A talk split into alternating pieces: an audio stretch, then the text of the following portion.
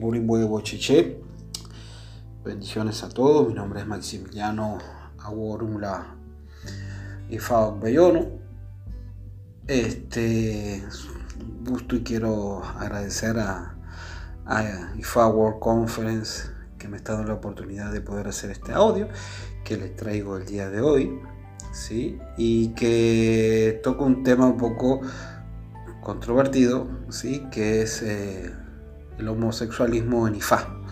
¿sí? ¿Cuál es el, el fundamento en sí del por qué eh, el sacerdote de IFA tiene que estar casado con una mujer? ¿sí? ¿Por qué un sacerdote de IFA tiene que ser hetero y no gay? Sí, me voy a enfocar en esa parte específicamente. Sí, este tema del homosexualismo e IFA tiene muchas facetas y diferentes visiones. No voy a expresarlo en auto-IFA, pero sí voy a expresarlo en ejemplos muy gráficos y básicos para que los que estén comenzando eh, dentro del culto IFA, dentro de la tradición afrocubana, ¿sí? Eh, entiendan el por qué es un tabú, ¿sí? El que un sacerdote de Ifá sea homosexual, sea gay, ¿sí? Que, que tenga su pareja del mismo sexo. ¿Por qué en el sacerdote de Ifá esto es tabú? ¿Sí? ¿Y por qué no es tabú para un santero, para un padre santo, como dicen en Brasil, para un oloriza. ¿Sí? ¿Por qué no es tabú para un santero y por qué sí es tabú para un babalao? ¿Entiendes? Porque se entra en el, en concepto de que quizás porque son superiores los babalaos mm, tengan esta provisión cuando no es tan así. ¿sí? Aplican otros conceptos en cuanto a esta cuestión. Yo traigo eh, este tema de por qué un sacerdote de Ifá debe ser hetero y no gay y por qué es permitido que un sacerdote de, de Orisa, como son un santero, sí, eh, no tenga esta provisión. O sea, eh, porque me lo han planteado, ¿sí? Y ha salido este tema. entonces lo voy a tratar de explicar de una forma muy simple. No, no voy a caer en, en notifá ni, ni, ni, voy a, citarlos, ¿sí? Porque realmente es mucho más simple de lo que se piensa. ¿Por qué? ¿Sí? Este, ¿Y por qué viene esto? ¿O, por qué este, este audio?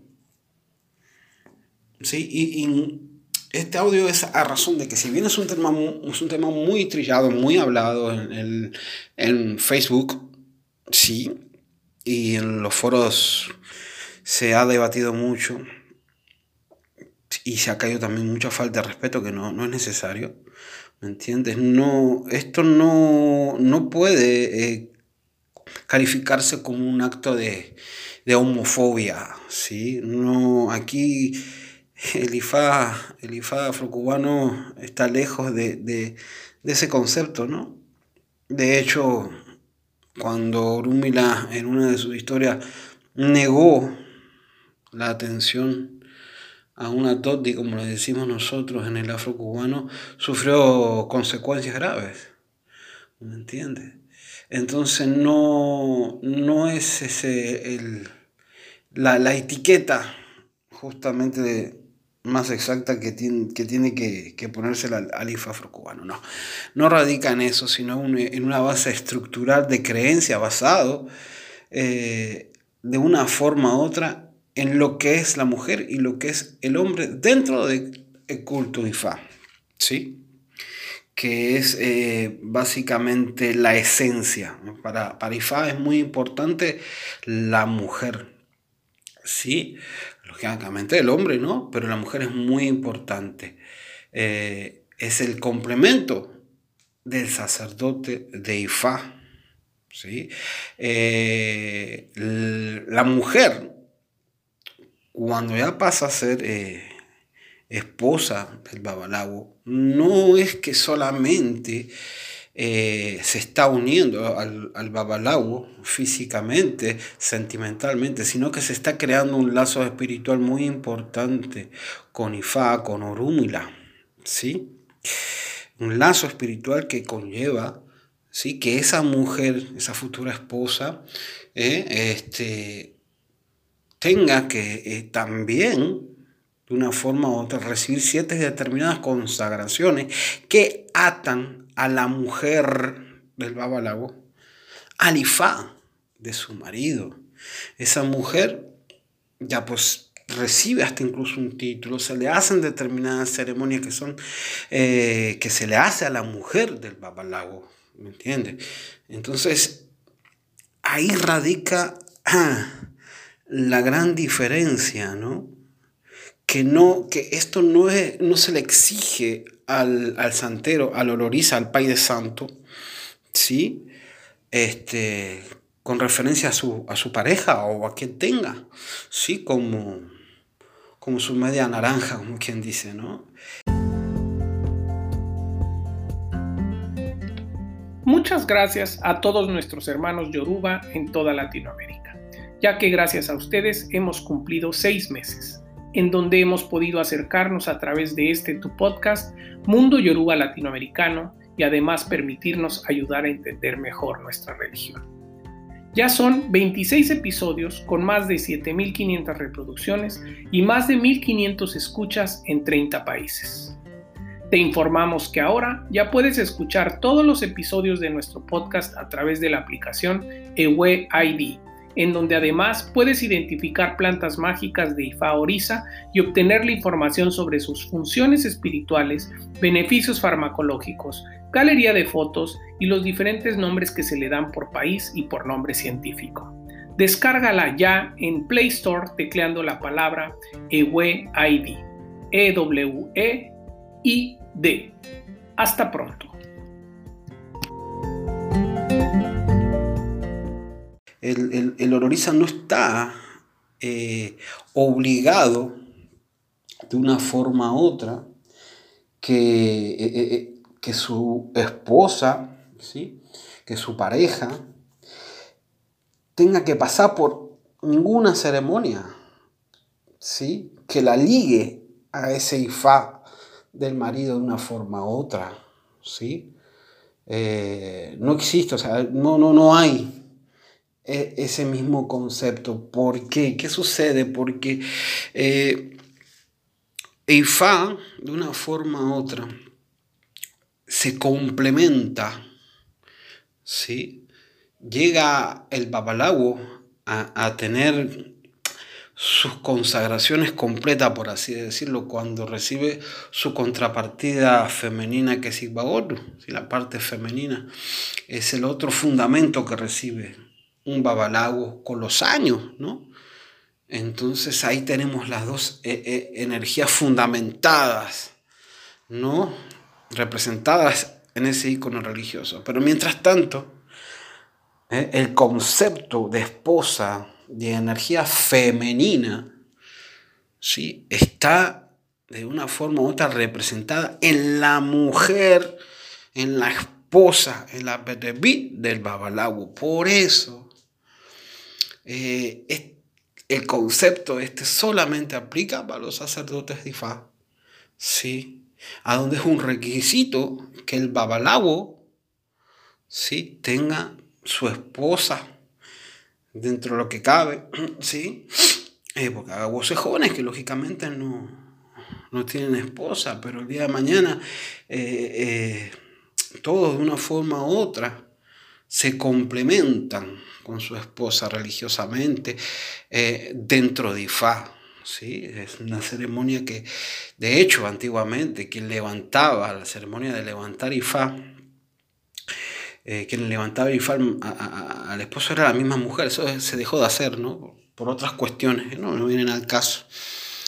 Eh, que también están de una forma u otra representadas en los Odifag, ¿sí? Pero tiene que quedar claro este concepto, ¿sí?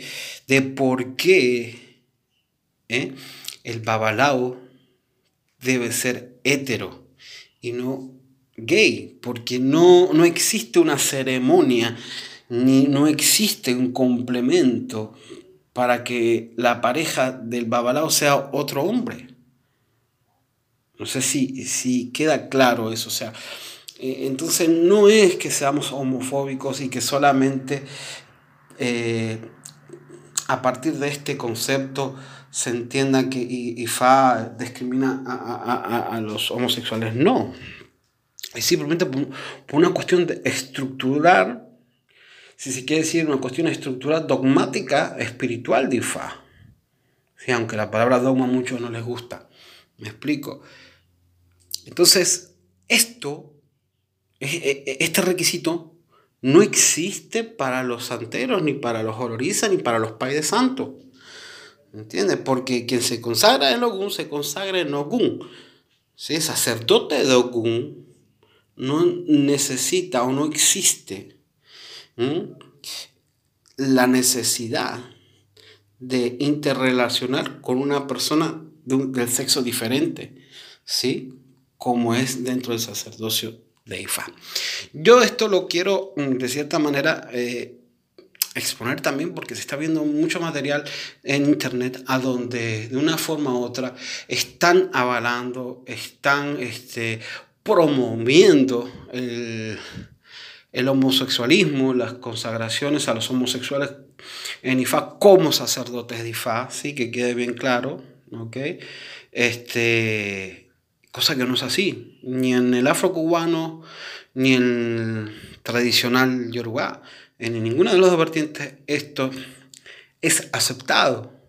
¿ok? Eh, muchos están eh, tomando conceptos ajenos, conceptos totalmente ajenos a la tradición yoruba, a la tradición afrocubana, para poder avalar la consagración los homosexuales en el sacerdocio de Ifá, cosa que no es así, o sea, se respeta la filosofía de otras tierras, ¿sí? a donde le consagran Ifá a homosexuales, a lesbianas, a todo el mundo, ¿vale?